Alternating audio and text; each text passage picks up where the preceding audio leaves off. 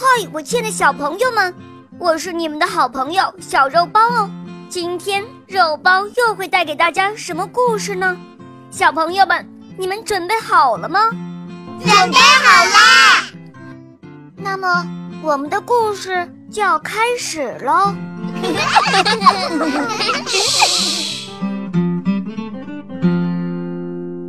上帝的动物和魔鬼的动物，播讲肉包来了。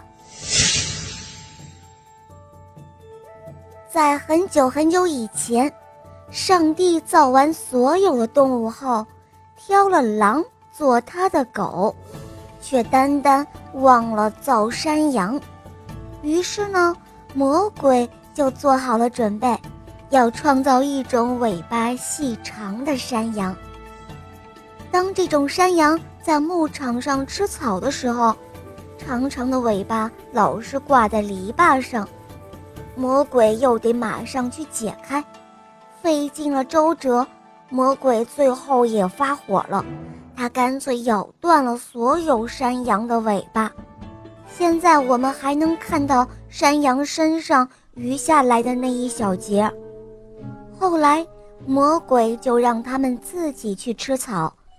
但是上帝正巧打那里经过了，他看到了这些羊，发现有一只正在啃吃一棵果树，有一只正在损坏葡萄树，还有一只在摧残别的弱小植物。上帝看了非常伤心，他本着慈悲为怀的心愿，上帝换来了狼，眨眼之间，狼就把那一些山羊。咬得稀烂了。魔鬼知道了这件事，便来到了上帝的跟前，对上帝说：“哈哈嗨！你知道吗？你的狗咬死了我的羊。”上帝反驳说：“这怎么能怪我呢？你为何要创造那些东西，来作孽伤害那些无辜的树木呢？”魔鬼听了非常生气，申辩道。我也没办法呀，因为我脑子里总是想着干坏事，我不想创造其他种类性质的东西。你得重重的赔偿我的羊。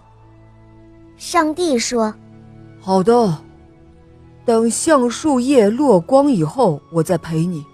那个时候你来，我会如数把钱赔给你。”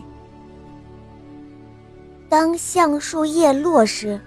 魔鬼真的来讨债了，但是上帝又说：“现在我还不能赔偿你，因为教堂里还有一棵橡树，它的叶子仍然在。”听了上帝的话，魔鬼愤怒异常，口中诅咒着，便去寻找那棵橡树。他在了无人烟的荒野游荡了六个月，最后总算找到了那棵树。当他回来的时候，枯木又逢了春，所有的橡树又披上绿装了。魔鬼只能放弃了他的债，盛怒之下，挖掉了所有山羊的眼睛，把自己的眼睛也塞了进去。从此之后，山羊就有了魔鬼的眼睛和咬断的尾巴，而鬼呢？总是喜欢装成他们的样子。亲爱的小朋友们，今天的故事就讲到这儿了。更多精彩的故事，请搜索“肉包来了”，加入我们吧。我们明天再见哦，拜拜。